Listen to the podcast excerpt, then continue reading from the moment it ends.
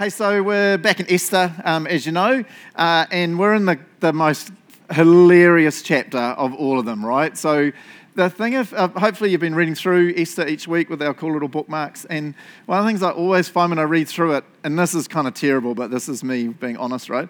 Chapter one's kind of interesting for history. Two and three, you're like, ah, oh, four, you're like, ah, oh, five, you're like, ah, six, you're like, woo! Seven, you're just dying, right? And then it keeps getting crazy. So is anyone with me on that? Yeah? Oh, it's so funny. So, oh, I'm trying to be calm because I'm so excited about actually just getting into it. Hey, so quick summary. If you're like, what, Esther, who? What's happening? Um, let me give you a quick summary. So there's four main characters, right? So uh, one is Xerxes, King Xerxes. And Xerxes is like super powerful. So remember, they rule from India to Ethiopia. So basically the whole known world, right? And so he's super powerful and he just doesn't give a rip about anyone, doesn't care about anyone, right? Um, second person is Mordecai. So Mordecai is a Jewish noble and he's now really high up in Xerxes' like parliament, right? His administration. So he's become super important.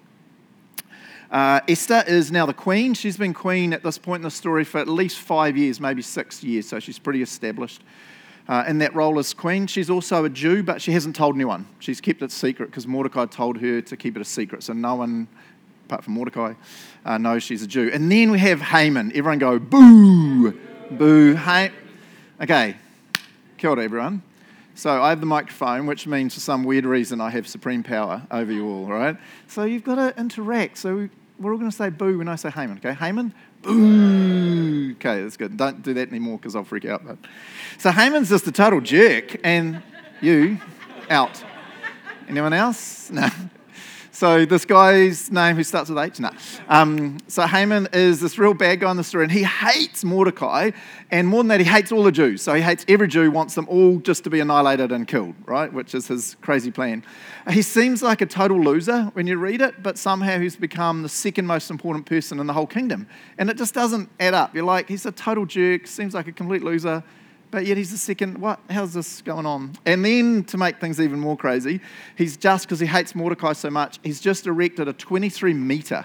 That's pretty high, 23 meter high pole, which he's going to impale Mordecai on, which is just awesome. And I'm like, normally the poles were like 10, 15, 20 feet high. I'm still old, so I use feet. Um, but this is 75 feet. It's just, he's just nuts because he hates Mordecai so much, right? So that's kind of what's where we're at in, in the story. So here's the title I gave it. Um, I, I wrestled with a whole bunch of titles, but this is what I came up with. My timing is usually, usually rubbish. Um, God's timing is always good. Um, if you know me, I'm just always in a hurry, right? I'm always just racing around like a nutter. And the number of times I say to people, I'm trying to be respectful, this is what I say. So starting now. I'm trying to be respectful to God, but man, his timing is just nuts, or his timing is weird. He drives me crazy because he's so slow. And if I was God, which would be bad for all of us, and then we laugh and go, yeah, we're really glad you're not. Um, amen. So my timing, and probably you'd agree, your timing, our timing can be rubbish, but God's timing is frustrating, but it's good. He knows what he's doing. We've got to trust him in that, right? We've got to trust him in that. Um, so we're going to break up the thing. We're going to read a few verses, then I'm going to talk about it, read a few verses, and talk about it. So here's the first one. Um, the first few verses, and I gave it this little title Sleep or God Wanting to Speak. I was trying to do a thing with sleep and speak. Did you get that, eh? Cool, thanks, team. Sleep or God wanting to speak. God's timing is always good. Um, so let's read uh, the first um, the first few verses in, in the story and we'll get into it. So if you've got your Bible, jump over to Esther 6. And we're going to read these first three verses. Um, that night, the king had trouble sleeping. So he ordered an attendant to bring the book of the history of his reign so it could be read to him. In those records, he discovered an account of how Mordecai had exposed the plot of Bigthana. Turn to someone and say Bigthana, just because that's the coolest name ever. Bigthana. I'm like, come on, Bigthana. Um, in those records, he discovered an account of how Mordecai had exposed, exposed the plot of Bigthana in Teresh two of the eunuchs who guarded the door to the king's private quarters. They had plotted to assassinate King Xerxes. Um, what, record, uh, what reward or recognition did we give Mordecai for this? The king asked. And his attendants replied, What? Nothing's been done for him. Um, you, as we get into the story, this will make a lot more sense. So if you haven't read Esther lately, just trust me on this. The timing here is just absolutely hilarious, right? So the king can't sleep he asks that he would have had a librarian, um, a librarian who would always be on call for the king, and he can't sleep, so he says to the librarian, "Read to me," right? Because who knows? You read something boring, you just start falling asleep straight away. Yeah. See, participation. You guys are awesome. Um, and so he gets this guy to come in and start reading, and he's reading the history of the king's reign. The king's, uh, King Xerxes has been king for about 12 years now. Uh, and kings back then, we have records obviously from this time, so we can check all this out. Their records were, were very, very detailed, really detailed, and that often have multiple. Um, know, like books or series or whatever you want to call it.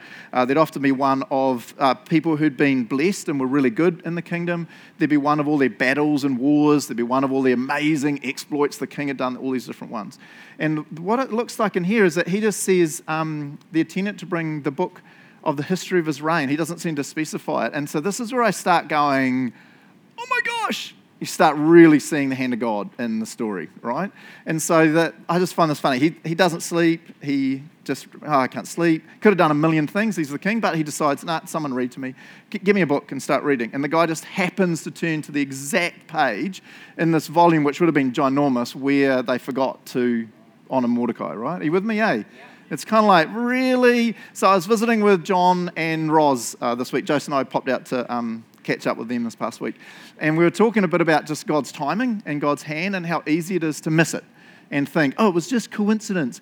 And Roz, who is the master of cool phrases, said this cool phrase to me. Now, some of you will think it's super cheesy, and that's fine, but I think it's kind of cool. So, this is what she said Oh, yeah, sometimes it's coincidence, but sometimes it's a God incident. Oh, see what she did there? Pretty good.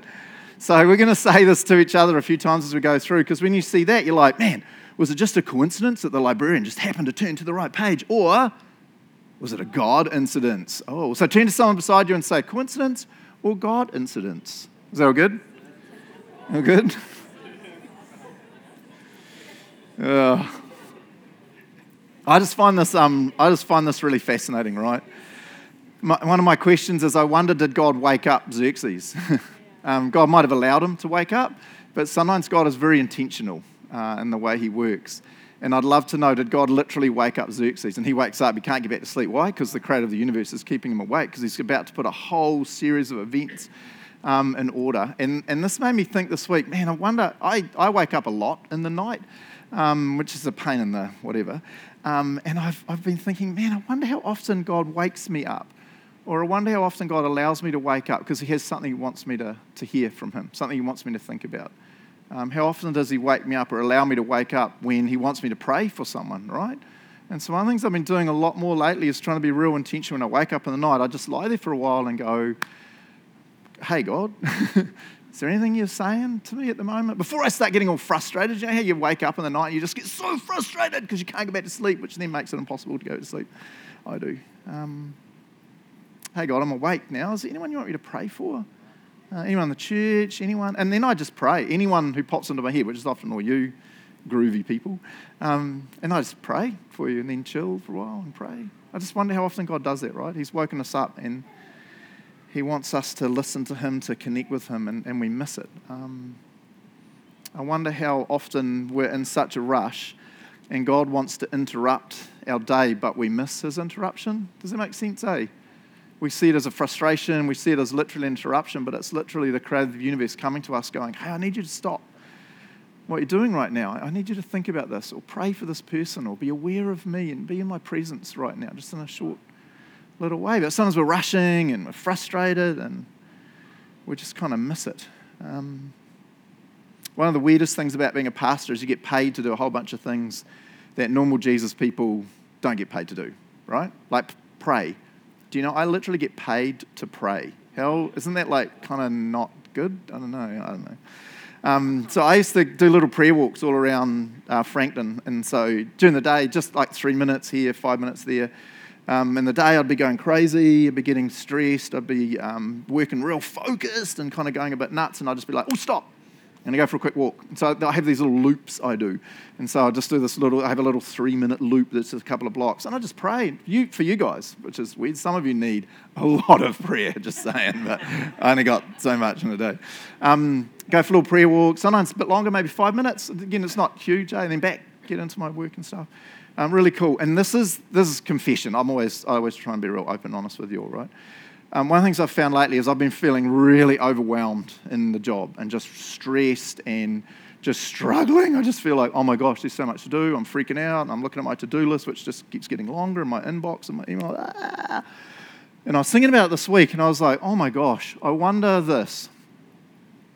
Oh, and, and I haven't been doing my little prayer walks because I'm so stressed. I'm like, I don't have three minutes to go for a walk and pray. I need to work. What am I doing? And this is the thing I was thinking about this week. I was wondering, am I dropping the prayers because I'm just feeling so overwhelmed? Or am I feeling so overwhelmed? Oh, I'm going to get all emotional because I've dropped the prayers. and instead of finding these little times during the day where God kind of interrupts it to connect with Him and listen to Him and commune with Him and pray for you all, I'm like, next to do list next email, go, go, go, you know. I just wonder how many times in my day, and I'm obviously thinking of y'all, I wonder how many times in your day God's come to interrupt you. He's been waiting to talk to you, to listen to you, to comfort you, to challenge you, and we've woken up in the night and we're frustrated, just trying to get back to sleep instead of listening for God or praying or during the day. How do we, how do we put time into our day, just a couple of minutes here, right? Now, I know heaps of you are like, dude, in my job, I don't get the, the blessing of going for a three minute prayer walk. If I did, I'd be looking for a new job. Um, but all of us have, have things we can do. We can figure out things in my day. What's just some little things I can put in my day where I'm just listening to God, right? So, my question was Am I feeling overwhelmed and stressed? because I've dropped these prayer things. And my clear answer was like, duh, are you an idiot? Of course it is. So I'm working on getting those back in, right? So this is the crazy thing. The fate of the entire Jewish, Jewish nation is totally changed now simply because a guy couldn't sleep. simply because a guy couldn't sleep. And it's like, is this a coincidence or is this a, a God incident, right? Man. Hey, let's read some more of Esther because it starts getting hilarious now. So if you've got your Bible, I read along, but I happen to have one I prepared earlier for you all, so I've got one here. So Esther 6, this gets funny, right? So you've got to remember, Haman, who we hate, we don't hate him. We don't hate anyone, right? We love, but we don't like him. He just hates Mordecai, hates him. 75 foot pole he's going to impale him on, which they usually did kill them first, but not always. So just imagine that for a bit, because that's nasty. And this is hilarious, right? So, um, verse 4 Who was that in the outer court? The king inquired. As it happened, coincidence or God incidence? It's like, really? I find this hilarious, eh? Uh, as it happened, Haman had just arrived in the outer court of the palace to ask the king to impale Mordecai on a pole he'd prepared. Now, what has the king just been hearing read about? Mordecai saving his life, right? And don't forget, so Bigthana and Teresh were, they are, it calls them eunuchs, but they were the inner guard. They would be the most highly trained people in the whole of Xerxes' army. And it's they're like his bodyguards, they're the last line of defense. So if anyone could kill him, it'd be them, easy, right? And so Mordecai has found a very viable threat. They check it out, they find those guys get impaled, which is nasty. So the king's literally just heard, oh my gosh, Mordecai saved my life. How did we honor him? oh, we forgot, which in their culture is just shocking. Next minute, Mordecai walks in, to, uh, I mean, Haman walks in to ask for permission to kill the guy that just saved the king's life. It's like, God's timing's, oh, I just find this hilarious. You guys don't, I do, and I don't care about you, so that's all good. I'm going to carry on. Um, to impale Mordecai on the pole he prepared. So the attendants replied to the king, oh, Haman's um, out in the court. Well, bring him in, the king ordered. So Haman came in, and the king said, and this is hilarious what should I do to honor a man who truly pleases me? Haman, with the fattest head in the universe, that's me adding it. Haman, with a giant fat head, thought to himself, wow, whom would the king wish to honor more than me? Woo, he's such an idiot, eh? Oh, I just find it hilarious. So he replied to the king, I love this. If the king wishes to honor someone, in brackets, like myself, because I'm amazing, um, he should bring out one of the king's own royal robes, as well as the horse that the king himself has ridden. One with the royal emblem on its head. Let the robes and the horse be handed over to one of the king's most noble officials, and let him see that the man whom the king wishes to honor is dressed in the king's robes, led through the city square on the king's horse, and have the officials shout as they go, This is what the king does for someone he wishes to honor. Oh, just it, I just die, right? Because the whole time he's thinking it's all about him. And you see what he's doing, right? He's wanting to be the king. You see that, eh? Because he's wanting to be dressed like the king, on the king's horse, and someone who's the, the highest noble saying, Check out this guy, he's amazing. And it's just like, and the whole time you can see him going, Oh my gosh, king, oh my gosh, this is going to be amazing. I will be on the horse, dressed as you. Oh my goodness. It's just like, Oh man, I'm just, I'm crying, right? I'm crying. You need to turn to someone and say, coincidence or God incident? Turn to someone and say that. Is okay? There's just so many little, like, in, in brackets, there's so many little coincidences just in that bit, and there's a whole pile coming. Um, so Haman's just walked in. As the king's read about Mordecai, it's just like, how is that timing so perfect? Oh, that's right, because the creator of the universe has orchestrated the perfect timing, right? It's not a coincidence. Um, I summarize them here. So this is how many little, like, oh my gosh, things have just happened. Or, or like it says in there in verse 4, it just so happened, right? Um, the king can't sleep. The attendant just happens to read the right account. Mordecai just happened to be forgotten to be honoured, which again never happened in their culture because there's so many records being kept. Haman just happens to arrive perfectly timed, and Haman just happens to arrogantly misunderstand who the king's talking about. So he starts talking about himself. Oh my gosh, I just find this hilarious, eh? Um, it's easy for us to look back at this and see the hand of God everywhere, right? But I always think it's hard for us often, or for me anyway, to see the hand of God in my life sometimes. And often I'm asking myself this question Is that a coincidence? Was that God? I don't really know. Um, one of the things I really wanted to talk about in here is this whole how do we figure this out? How do I figure out when something crazy is happening? How do I figure out if, if God's at work or do I need to do something here? Does it make sense, eh? When something hard happens, when something bad happens in my life, is, is it leave it with God? He's got it? Or is it like, no, no, no, no, no, I need to take this into my own hands and do something? Um, God never calls us to be doormats, right? He never calls us to be like Christian jello floating around just like, whoa. People can do whatever they want to me. Um, sometimes God calls us to fight, but sometimes God calls us to leave it with Him, right? And you see that all the way through this book. And, and, and the thing I keep thinking about, this is a really hard balance to find, right? To me, this is a really hard balance to find. When something bad happens to me, do I fight for my rights or do I leave it with God?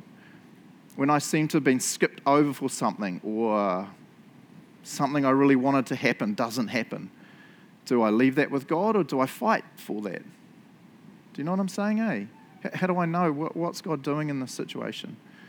Um, God works in different ways with different people all the time. And I don't think there's a perfect answer here. The desire is that I'm in constant communion with God. So when something hits the fan or falls off the fan, I can be quiet with God and hear his voice of guidance. Sometimes he will tell me to fight. But sometimes he'll say, Leave it with me. But the key is for me to be listening to him, to be in communion with him, so I can hear him.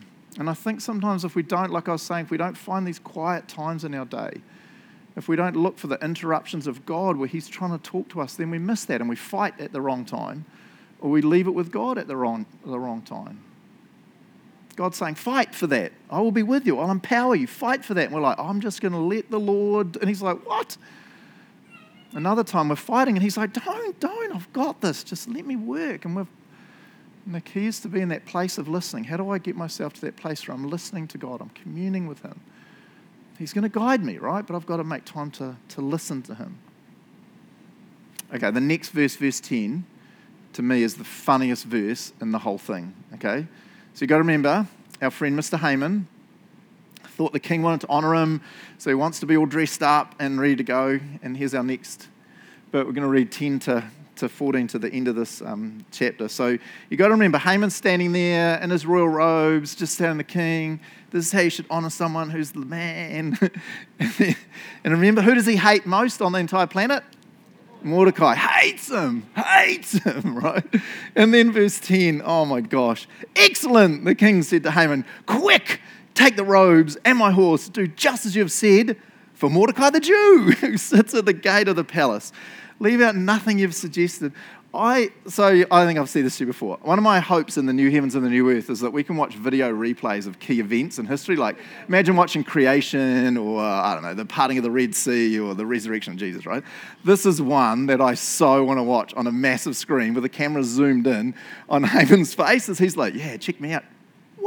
I just, I just find it hilarious. And then imagine this, and then he has to do it. Verse 11. So Haman took the robes. And I always put in this, I've read this heaps, right? I keep putting in suffering fusser, suffering fusser. You know what I mean? Like he's, he's cussing under his breath. So Haman took the suffering fusser, suffer robes and put them on suffering fusser, Mordecai. Placed, oh, I keep doing that. Placed them on the king's own horse. Let, you imagine how hard this is. He hates him. He's just got a pole. Oh, I led him through the city square shouting. this is what the king does to someone he wishes to honor. Oh, imagine. How does he shout that? It'd just be like, this is what the king was. He's leading the horse. The guy he hates is sitting on the horse dressed as the king. It's like, no. Oh my gosh, this is what the king does for someone he wishes to honor. Oh, I need a minute. Verse 12. After Mordecai, and I love this, after Mordecai returned to the palace gate, he's like, eh, he just carries on. Um, but Haman hurried home, dejected and completely humiliated. Oh my goodness. When Haman told his wife Zeresh and all his friends what had happened, his wise advisors and his wife said, Since Mordecai, this man who has humiliated you, has he? I don't think so. We need to come back. Since Mordecai, this man who's humiliated you, is of Jewish birth, you will never succeed in your plans against him. It will be fatal to continue opposing him. While they were still talking, the king's eunuchs arrived and quickly took Haman to the banquet um, that Esther had prepared. Um, this, to me, is the saddest part of the story, these last couple of verses here. Um, we've had people impaled on poles, we've had a queen deposed, we've had threats to wipe out the entire Jewish nation, and all of that. I'm like, nah, that's not the saddest part. To me, this is the saddest part when you see one person who is so obsessed with one ridiculous thing, and that falls apart and they're just totally destroyed, right? Um, Haman's his goal in life is not money. He has unlimited money. You see that back chapters back, right? Unlimited money. His goal in life is not position at all because he's second in the kingdom, right? That's not his goal. His goal in life is to be respected and honored by everyone. And even though everyone except for Mordecai honors and respects him, that one person just drives him completely crazy. Um, this is that, that kind of key verse in there, verse 12. After, afterward, Mordecai returned to the palace gate. He doesn't care. He's been honored, sweet as, he, does, he carries on. But Haman hurried home dejected and completely humiliated. Um, the question is like, is he really humiliated? No. When he said to the king, This is what you do to honor someone, he said, Find the highest official. And he's then appointed as the highest official. So the king still thinks he's totally legit. Everyone watching would have thought, Wow, look at Haman leading this guy who's, wow, what an awesome guy. Everyone except in Haman's mind except for Mordecai. So is he really humiliated? No. It's just that this, this goal that he's just obsessed with of having everyone respect and honor him is being dashed by one person. So he's just destroyed, right? He feels like his life is pointless, ruined, blah, blah, blah. This led me to this weird place of thinking, man, I think it's good to regularly think about what is that one thing that we're striving for, right? Haman has everything. He has a wife, assume a family, has friends, he has advisors, he has position, he has wealth.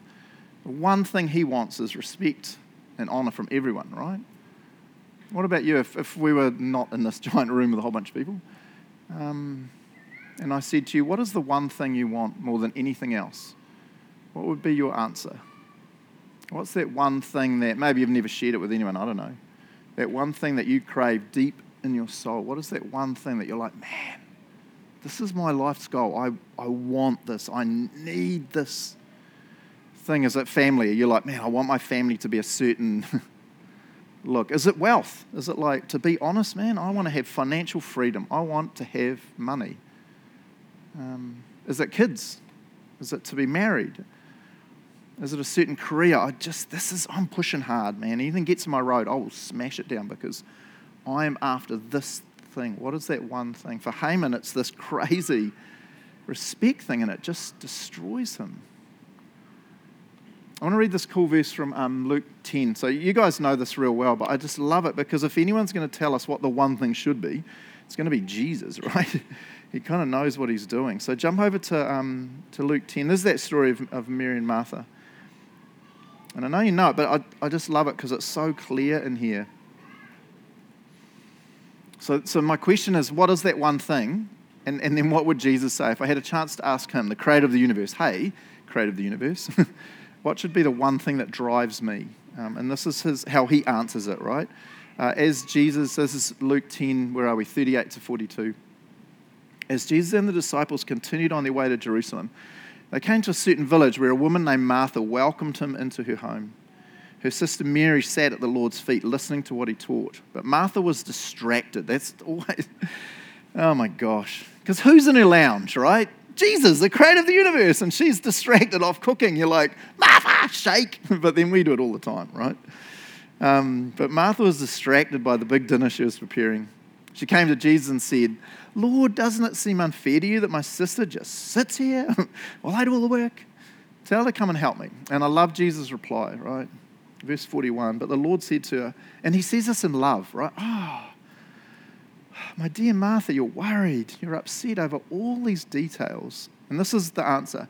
There's only one thing worth being concerned about. Mary has discovered it, and it will not, it will not be taken away from her. The one thing that Mary's discovered is to be with Jesus, right? To commune with Jesus. And that's what I was saying before. I'm feeling overworked and stressed, I think, because I'm, I'm still having time with Jesus in the morning and doing all that good stuff.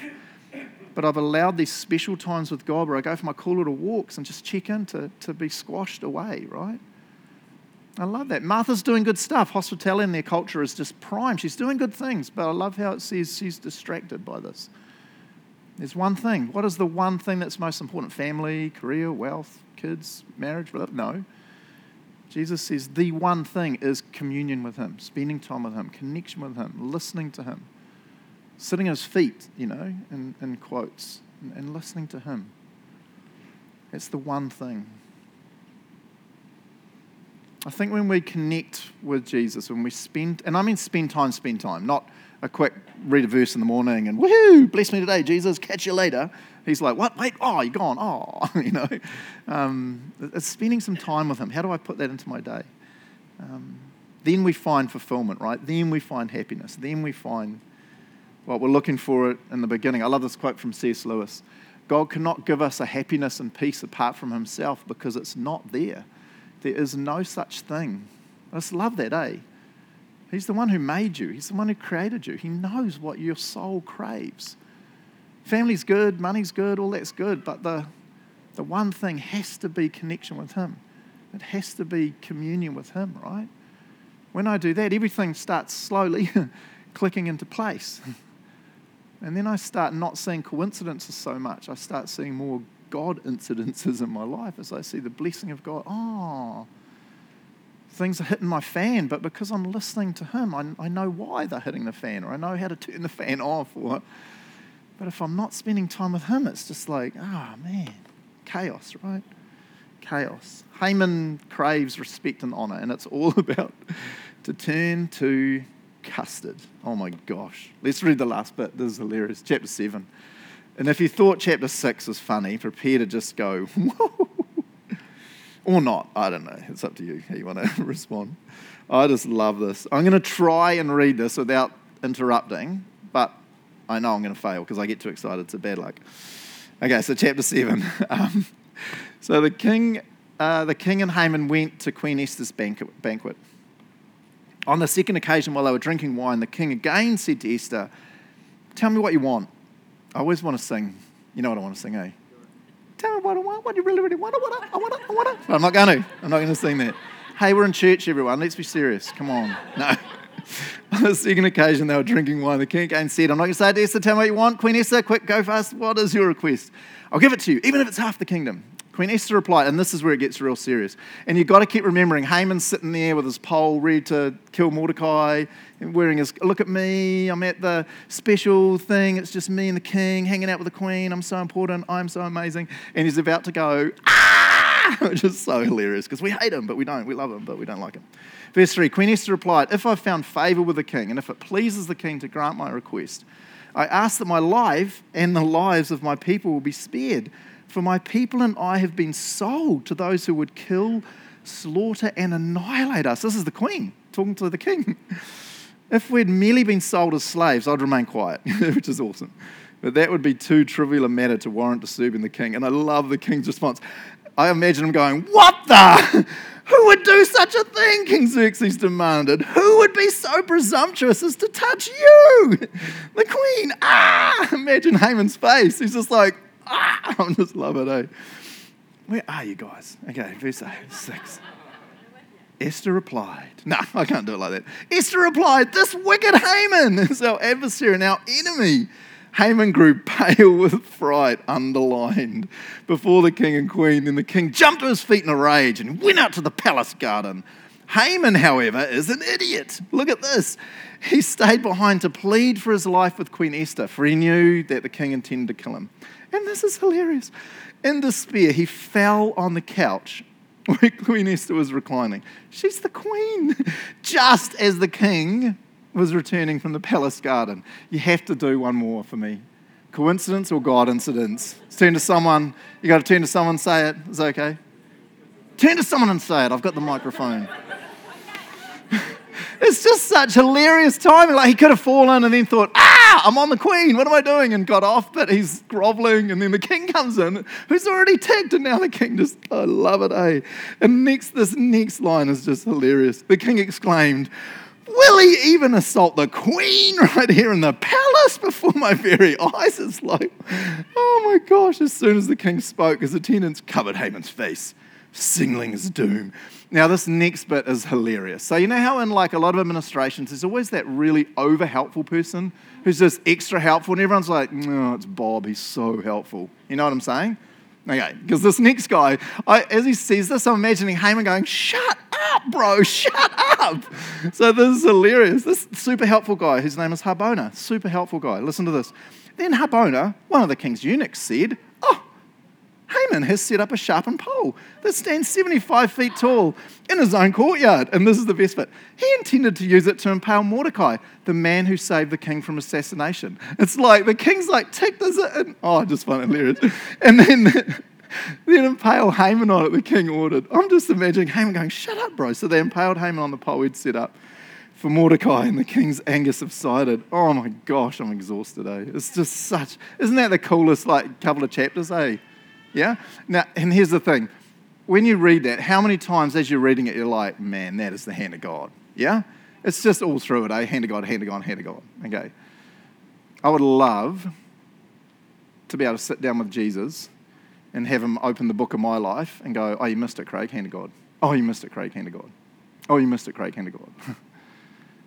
I'd love for you to have that opportunity. I imagine if you could sit down with Jesus and him go through your life going, oh, no, no, no that wasn't a coincidence, man. That was me.